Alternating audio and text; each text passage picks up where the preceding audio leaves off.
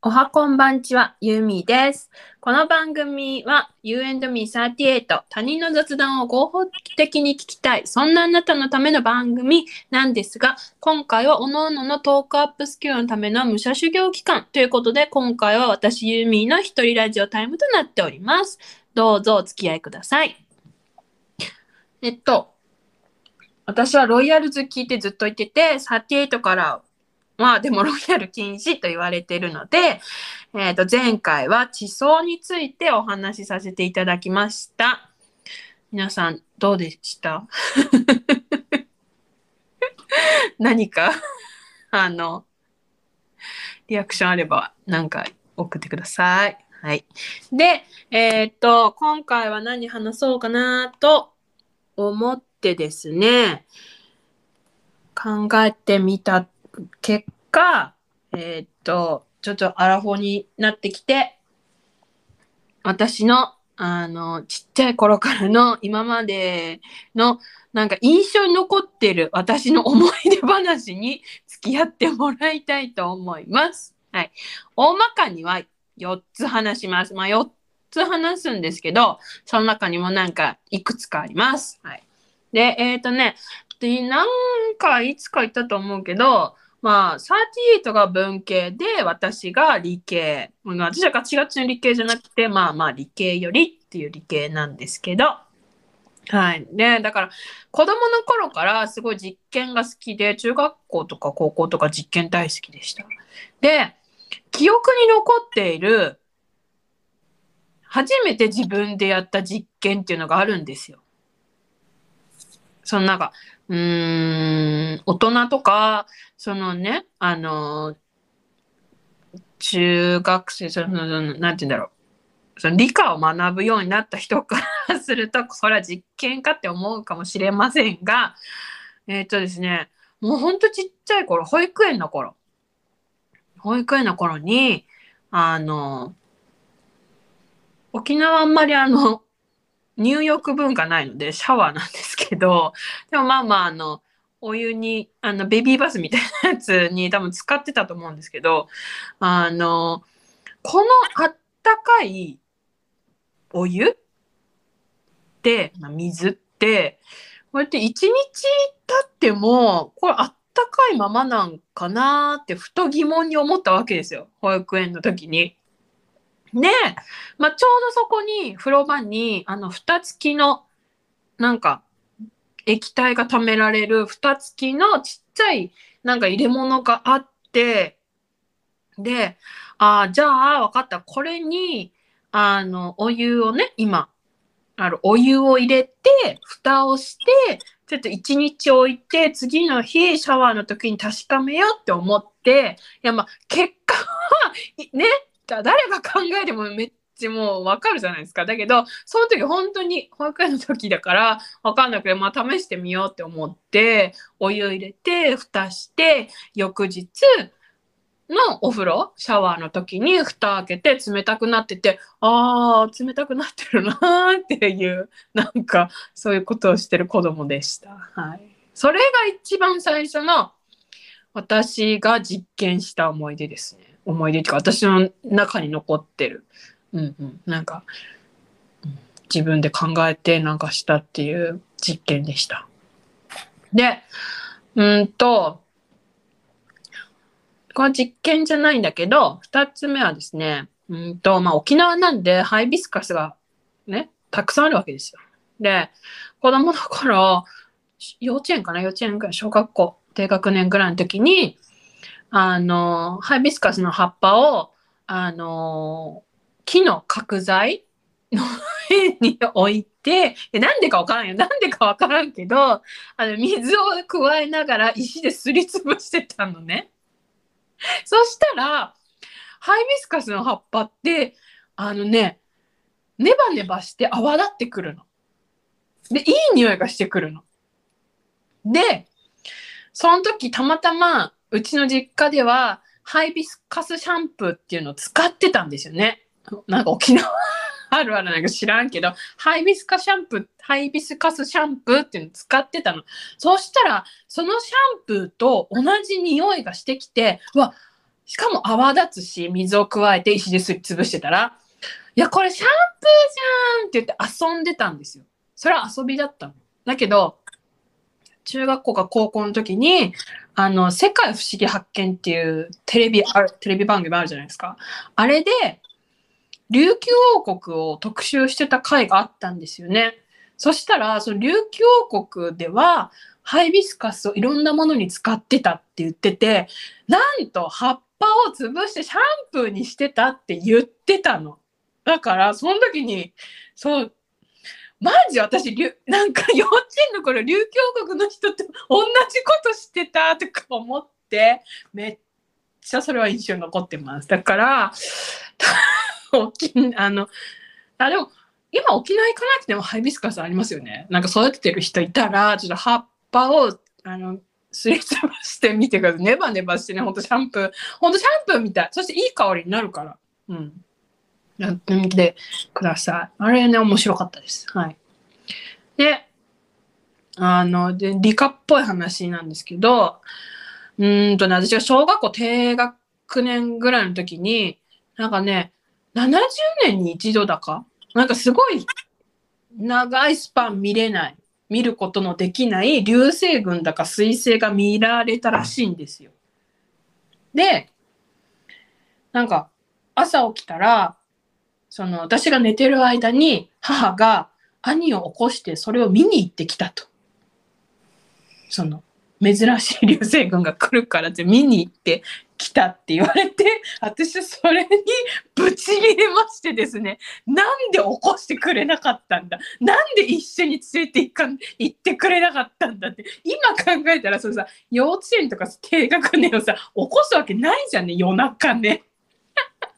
でも、そんな、ほら、幼稚園とか低学年からしたらさ、70年後とかさ、もう生きてるか分かんないの。見れないかもしれないみたいな。それにすっごいブチギレて、もう一緒に行きたかった。なんでなんでってめっちゃブチギレたの。で、この話を する前に、一応母に確認したんですよね。あの時私ブチギレたよねみたいな。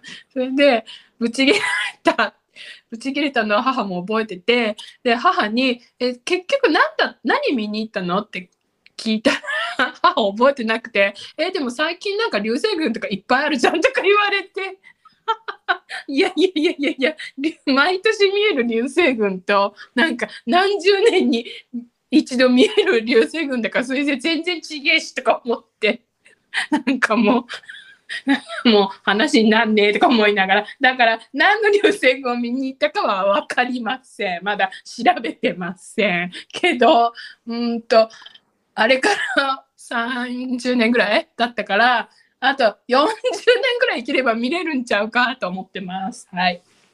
なので、今でも流星群とかだとかは、なんか頑張ってみたいって思うし、あのーな数年前、ちょっと前にあの、金環日食あった時は見たし、つい最近あった皆既月食も見てました。なんかそういう天体ショーがすごい興味あって、うんうん、なんかできる、あの、流星群とかできるだけ、とか、天体ショーとかできるだけ見たいって思って見てます。はい。なんで、いつか、皆既日食見たことあったかな本当の皆既日食はあんまりないかも。なので、皆既日食ね、見れたらいいなって思ってます。はい。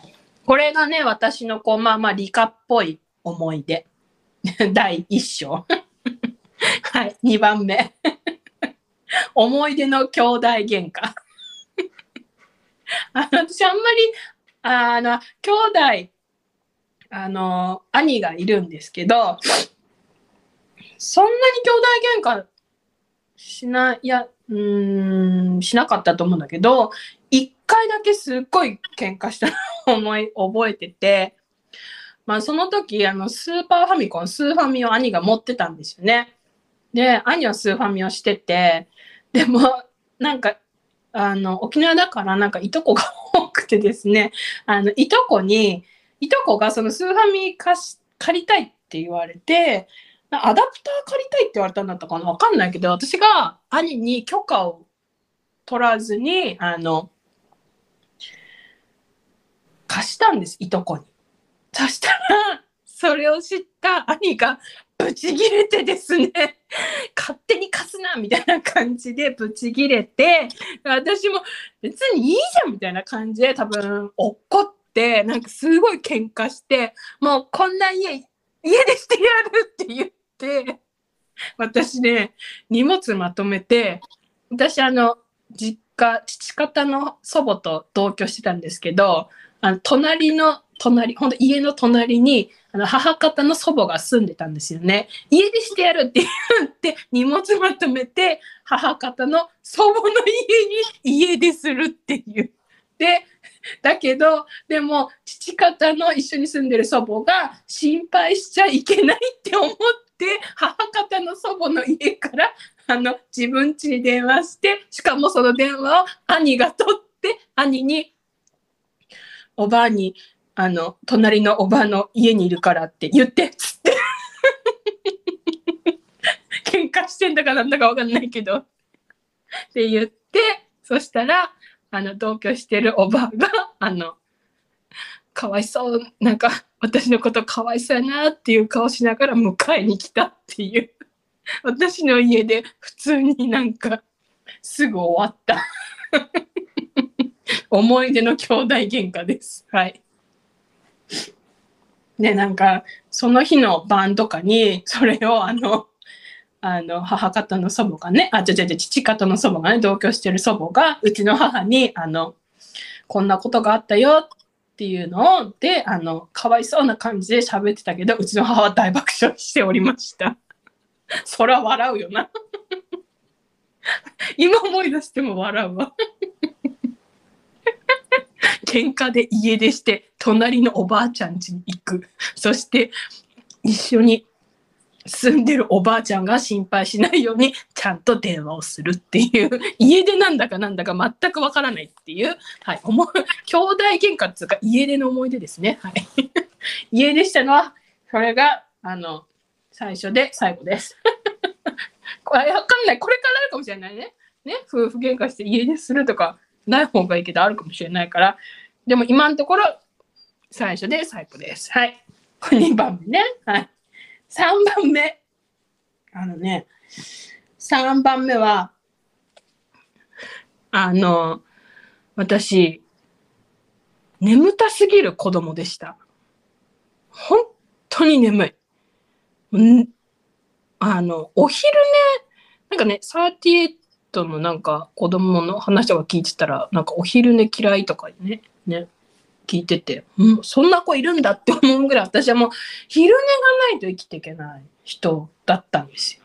で、あの、小学校の時に下校中、眠すぎてですね、もう居眠りしながら歩いて帰るの、頻繁にあったんです。本当に。で、覚えてるけど、眠すぎて、まあ、田舎だからそんな車も通らないか別にいいんですけど眠すぎて気づいたら車道の真ん中までいた車道の真ん中ぐらいまでふらーって歩いてる時あってあやばいって思ってあの歩道に戻るとかあのでだからふらふら歩いてるからあのサトウキビが収穫した後ってなんか畑の上でなんかこう枯れた葉っぱがこうふかふかあるんですけど あの眠すぎ居眠りして歩いててそのふかふかなサトウキビ畑に落ちるとかですね。本当に本当に眠かった。なんであんなに眠かったのかほん意味がわからないぐらい。だからもう昼寝しないとややっていけない人でした。はい、いや本当に。あの自分でもびっくりです。はい。で、極めつけは、だから、もう眠くて眠くて頑張って歩いて帰ってきて自分の家に、あの、着いた瞬間に眠くて、あの、玄関でそのまま寝てたんですよ。ランドセル背負ったままだかなんだかわからないけども、靴を脱ぐのも惜しいぐらい玄関で寝てた。で、あ今でもそうなんですけど、大体家の玄関開けっぱなしなんですよね。なんか沖縄っぽいけど。で、その時たまたま、その東京のおばあちゃんもいなかったのかな。寝てて、そしたら、あの、訪ねてきた人に見、見つかってですね、見つけられて、いや、その人めっちゃびっくりしたっぽくて、ね、あの、母があの家の2階で仕事してたんですけど、あの2階にいる母を呼びに行かれるってことがありました。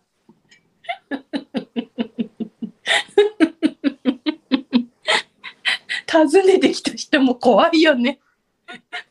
玄関に小学生が靴も脱がんと寝てたら引くよね。そんな。で母に母に起こされて家の中で寝ましたけど、はい、そういう感じ。本当眠すぎてですね。ほん本当に眠かった。うん、でだから昼寝ばっかりしたから昼寝してなんか寝すぎたのかな？寝すぎてパッて起きたらなんかね8時だったの。でえ？っって思ってあの、本当は夜の8時だったのに、朝の8時だと思って、あの、もうパニックになって、あ、あ、学校なのに遅刻しちゃうみたいな、なんで起こしてくれないのって言って家族に、家族みんなに、なんで起こせないのわーってブチギレたっていう。そしたら夜だったよっていう話はあります。はい。みんなに、はあ、こいつなんなんみたいな感じで見られてた。はい。38から、いい迷惑ってきてます。本当そうよね。いい迷惑だと思います。本当に。はい。これ、3番目ね。眠たすぎる子供でした。はい。4番目、はい。おばあちゃんとのお話。はい。おばあちゃんとのお話もいろいろありましてですね。あの、まずね、保育園の時の私がどう考えても鬼畜っていう話がありまして。なんか、保育園の時に、なんか、羊って、あの、紙、紙ってあの何、ペーパー？パルプ、あの、髪の毛じゃなくて紙ね、紙、紙。紙、糸編の紙が食べられるっていう、草っぽく食べられるっていう話を聞いたのか、そうそう、うん、サティとかヤギじゃなくてって来てるんですよ。ヤギ、ヤギかもしれないけど、なんか羊も食べられるって、なんかどっかから聞いて、そしたら、私の、いや、わからないよ。わからない。その羊が髪を食べられるっていうのは、本当かどうかわからないけど、なんか食べられるっていうのを、なんかどっかから仕入れてですね、祖母が羊年なんですよ。祖母が羊年だったの。なので、ですね、おばあは羊年だから、おばあも髪食べれるって聞いてですね、あの、あのさ、今あんまり見ないかもしれないけど、あの、日めくりのさ、暦ってあったじゃん。ペラッペラの薄い髪の。知ってます？日めくり。昔にあったんですよ。あの、月ごとじゃなくて、ほんと日めくりのちっちゃい薄い紙のペラペラのやつがあったんですよ。ね食べられる？とか、あの、聞いて、はい、あの、サテンとかそうそうそう、来てます。そうそう、対案とか書いてある、そうそうそう、書いてある。あの、あるの、あるの、あったのよ、昔。あ、まあ今もあるんじゃないかな。その紙をですね、ピッて破って、ぐしゃぐしゃに丸めて、おばあは羊だ、羊年だから髪が食べれるんでしょつって、これ食べてみてっておばあに渡した。そしたら、そしたらね、うちの祖母のすごいところは、口の中に入れてくれたの。そして、そしたら、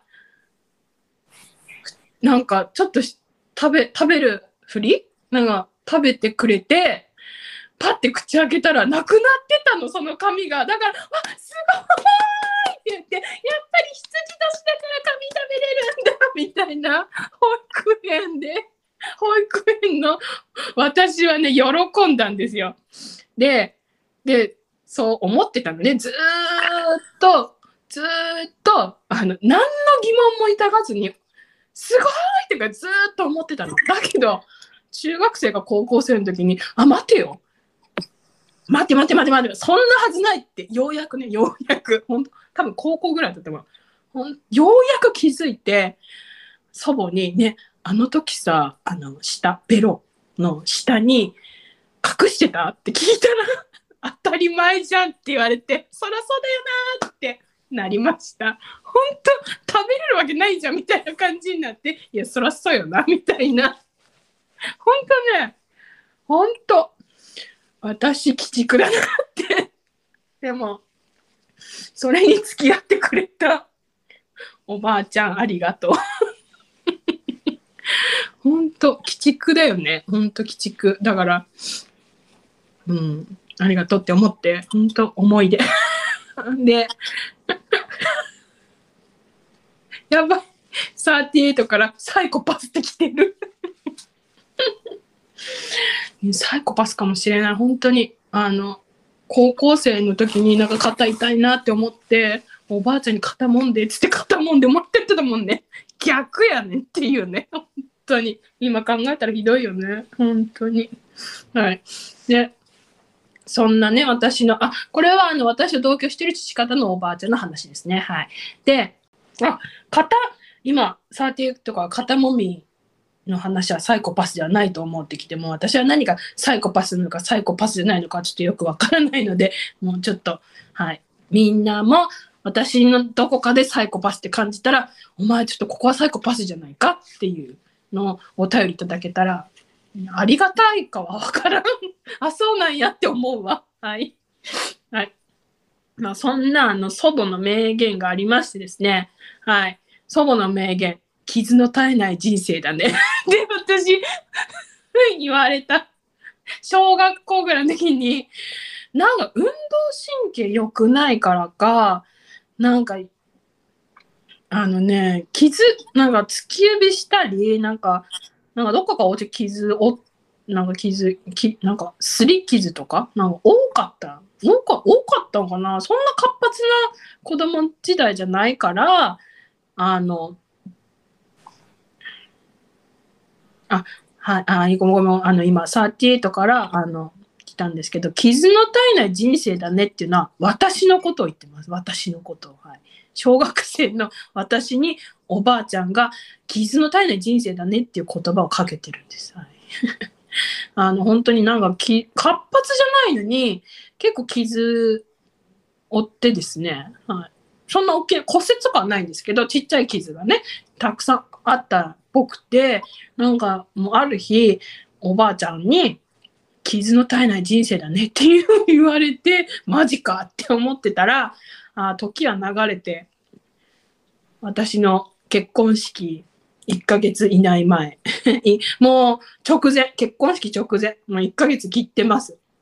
結婚式まで。1ヶ月切ってる時に砂地？砂地のところで盛大にこけましてですね。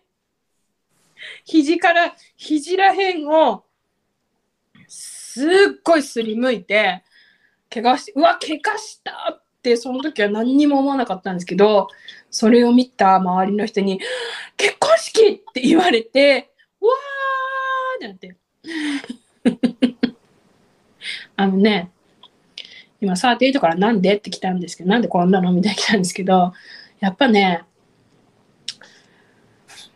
30歳くらいでねあのあなんていうの学生気分でね走っちゃいけないね、うん、走った。走ったねこけた。足がもつれて。足がもつれてこけてあのいや走りたくなかったよ。走りたくなかったけど走らされたの。そしたらねこけてしかも砂地で。で非常にところバッサーってバッサーって傷ついてですね周りの人にあの「結婚式!」って言われてその時に「ほんまやわ!」って思ってですぐあの一番大きい傷パワーパッド買いに行って貼ったんだけどもう全然間に合わないわけ。もうすぐ真っ白になって、あの、傷パワーパッドからそんな、なんか染み出てくるとかないじゃない。本当に一番大きい傷パワーパッド貼っても、もうなんか液体が染み出てくるの。それぐらいの傷だったんだけど、なんか職場の近くにいい皮膚科があるよって言われて、でそこに行ったら、そこの先生が、あの、お手製の傷パワーパッドを作ってくれてですね、まあ、なんとかで、なんとか傷は塞がりました、結婚式までに。だけど、傷跡が全く治らず、なんなら今も残っててですね。はい。なので、あの、ね、ウェディングドレスってさ、腕めっちゃ出すじゃないですか。あの、ここにお白い塗りましょうかって言われて、はい、プラス5000円って思いながら、お白いを塗って隠しました。はい。その時に、おばあちゃんの名言、傷の絶えない人生だねがね、もうずっと頭の中を回っておりました。で、私さ、今、じゃあ、傷の絶えない人生なんだけどさ、あの、私ね、結婚式当日に何を思ったか、なんか家の近くにあった整骨院に行ったの。当日に。なんか結婚式がなんか夕方からだったからか、ちょっと疲れたと思って行ったんですよ。で、この整骨院だか整体だかよく覚えてないけど、今日結婚式なんですって言ったのよ。言った。あれ？今思ったら人の結婚式だと思われたのかな？自分の結婚、まさか結婚式今日あげる人がなんかお店に来ると思ってなかったかもしれない。なんかね、そこね、いっつも最後なんか背中に吸い玉すんの、吸い玉。吸い玉って知ってる？なんか、吸盤みたいなのを置いて、こう、皮膚をキューって引っ張って、あの、なんか、あるじゃない？なんか血、血で赤くなるやつ。で、そして、いつもの通り、いつも通り最後、吸い玉やられたの。で、私その時何とも思ってなかったのね。そしたら、いざウェディングドレス試着ってなったら、あの、担当の人に、これ何ですかって言って、吸い玉の後消えてなかった。そして、えー、マジかやばいってなって、吸い玉の後消えない。花嫁ってやばくなってなって、はい。そこもプラス5000円でお城に塗ってもらったけど隠れませんでしたその吸い玉の話をあの結婚式が終わった翌週仕事場で話したら「ああそうなんか背中になんかあるって気になってた」って 言われて「あやっぱダメだ」って思って本当ねあのね今からウェディングドレス着ようとかあの背中の開いた服を着ようと思ってる人は直前に吸い玉しないっていう教訓ですね。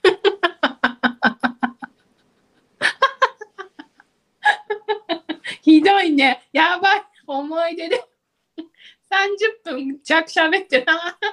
今38から青すぎる。誰もしーひん。しーひんしーひん。絶対しーひんできた。ほんとひどいよね。でもさ、お店の人もさ、結婚式だよって言ってんのになんで吸い玉したのよって思ったけど、確かもさっきも言ったけど、お店の人も、そんな当日自分の結婚式を挙げる人が来ると思わないか。そうだよね。人の結婚式に参加するって思ってたんだろうね。今も、今、ようやく気づきました。だからね、私はね、あの、晴れの日に、肘に傷、背中には水玉の跡を 残って、残して、あの、はい。ウェディングドレスを着ました。だけど、まあ、写真には残ってないので、オールオッケーです。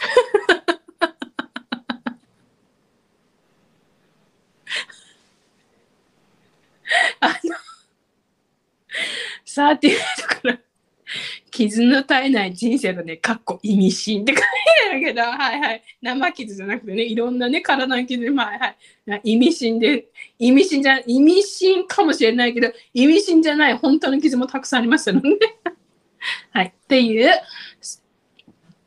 感じで、私の思い出話でした。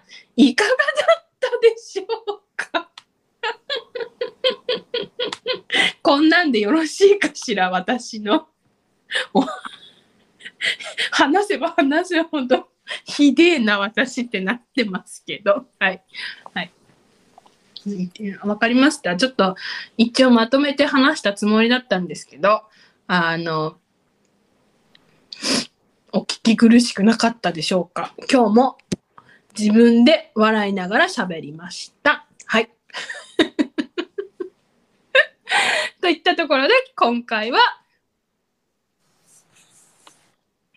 ここまで !You and me38 では皆様からのメッセージもお待ちしております。送り先は番組メールアドレス雑談 ym38-gmail.com アルファベット小文字で zatsudanym38-gmail.com 番組名で gmail あごめん、G、番組名で Google 検索していただきますと you and me38 のプロフカードというものが出てきます。一番上には出てこないのでちょっとスクロールして探してみてください。感想などを送っていただける Google フォームや Twitter アカウントなどを載せてありますので、どちらでもめんどくさくない方でお願いいたします。そして、高評価、チャンネル登録、Amazon Music の人はフォローなどよろしくお願いいたします。それでは、また多分明日の昼頃、今度は2人の You and Me サーテートでお会いいたしましょう。ここまでのお相手は、ゆみでしたバイバイ。あ